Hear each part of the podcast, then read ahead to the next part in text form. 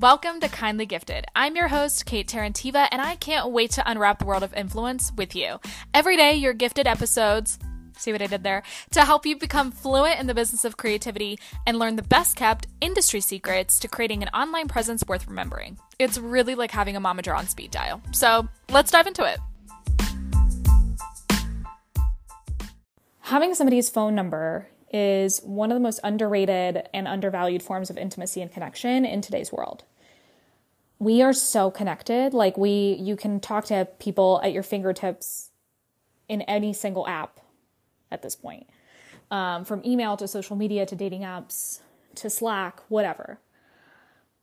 And that's wonderful. However, it creates a lot of access to you in ways that you can't really control or curate as well as you can in texts, right? Which is why, you know, there comes a time for everyone where they realize, like, actually, I want less contacts. I want, you know, people that I truly would like to maintain some sort of connection with, whether it be mentors or networking connections or um, friends or people you're dating, and you know, build meaningful relationships that you will respond to immediately. I think that's the difference between having somebody's phone number and being able to reach them over text or call them versus DMing them or emailing them. Because if you DM somebody, first of all, you can DM anyone. You can DM me, you can DM a celebrity. You know, they're going to have varying times and responses and you're going to have to be okay with that, right? Same thing with email. You email somebody, you're like, it'd be nice if they responded today, but they could respond within 24 hours and I'd be okay with that. They might even respond within a week if they have an out of office reply on, right? Whereas with text, if you text somebody, you're texting them because you know they're going to respond to you or they're going to call you back or they're going to answer your call immediately, right? There's a level of urgency that's not present in other places. It's funny, I was looking through um, TikTok the other day. I was on my FYP and I noticed like five back to back videos of people being asked on the street. I don't know why I got five of them back to back, but whatever. Um, of people being asked on the street, like, what's your biggest ick?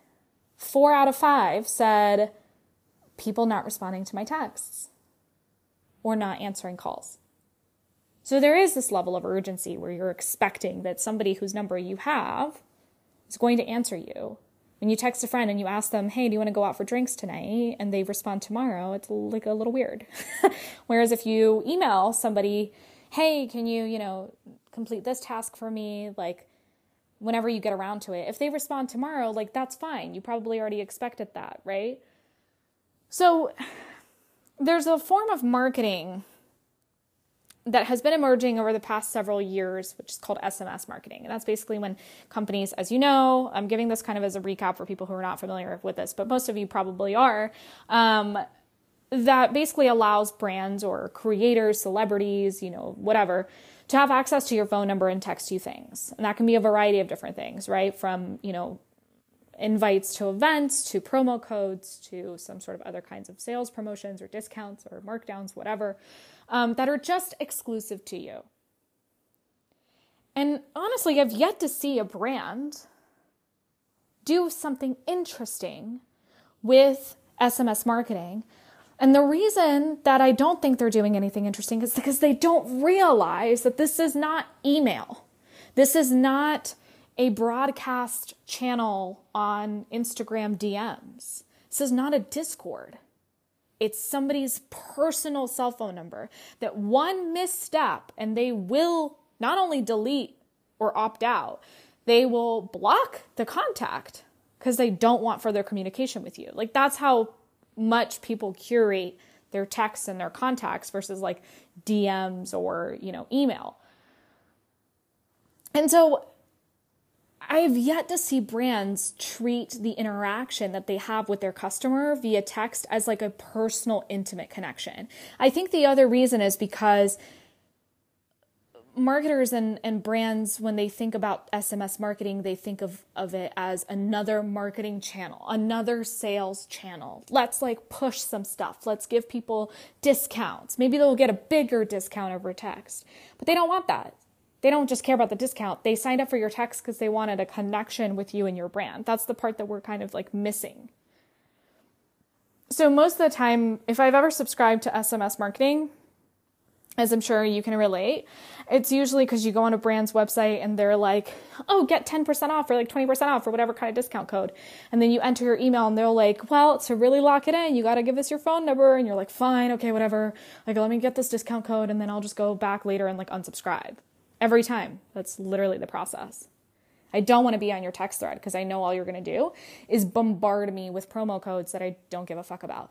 I think the only brand that I have seen through my research that does a really, really great job with texts is We're Not Really Strangers, who created during the pandemic, they created an emotional support hotline where you subscribe for like a dollar ninety nine a month or something. And they text you like affirmations or mental health reminders or something like that. You can't respond. You just get like a message from the We're Not Really Strangers team with like something maybe that you needed to hear that day. Which is interesting. Um kind of sucks that you can't like respond, but also from like a practicality perspective, I do understand how that can get overwhelming, especially if you have like thousands of people subscribed, right? Um, but it's not really for the purpose of sales. Like they they made it very adamant. Um, and the founder, Koreen, was saying in, in a couple of the articles I was reading about this promotion that it's not about marketing something like or pushing sales directly. It's definitely an indirect form of marketing to build like brand loyalty and a fan base, but it wasn't about pushing products or discount codes or anything like that. It was more so to create like an emotional connection with the audience. So I loved the psychological reasoning for doing that. Um, I've also seen a couple creators, um, and I think this initially started with Gary Vee, and then a bunch of other creators hopped on um, to this trend, who created a separate phone number that you could text and they respond. I know Gary Vee responds to his texts, which is crazy. Um, there's a couple of other people, funnily enough, also marketing bros, that you can text and they'll like respond with advice or whatever. Um, Something also really interesting that I saw not too long ago, again, also from a human being, not a brand, but like from a person, was uh, Saint Levant, who is an Arab, French Arab rapper, hip hop art, R&B artist. Um, he released a single called FaceTime, and part of the marketing promotion was that he gave out like a phone number or I think his his um, his iCloud email and people could like type that in and like FaceTime him and he actually answered. People were FaceTiming him during class thinking he wouldn't pick up and he did. Um, and so again, that kind of creates a, a relationship because you're expecting when you text a company, when you text a person, um, you're expecting that they're going to respond. And so that, I think that part was really smart. But otherwise, I mean, most of it is like discount codes and you know, whatever promotion. Oh, we're having a live event with this expert. Come watch. And it's like, I don't, you could have sent this to me in an email. You know what I mean? This text could have been an email. That's how I feel about a lot of the brand's SMS marketing. And I think once grant, once brands and, and people, other people that have text lists or implement SMS marketing as part of their strategy, I think once they realize that somebody giving you their number is their way of showing a willingness to create an intimate connection with you. I think once that clicks, maybe once they put themselves in the consumer's shoes, I don't know, um, then they'll realize that like oh we need to switch up the strategy maybe this particular channel yes you know sms marketing does cost money for brands to have to invest into buy a separate phone number have a platform where they can do that um, but they need to understand that like this isn't about directly pushing product. This is about creating uh, loyalty and nurturing your existing customers that are such big fans of you that they gave you their fucking phone number. So, if you do plan to implement SMS marketing or you're currently doing it right now, the psychological aspect is incredibly important. Think about like why you would give a brand your number a lot of those same reasons apply to a consumer or a fan if you're a creator and you have a text list. So hopefully this was helpful.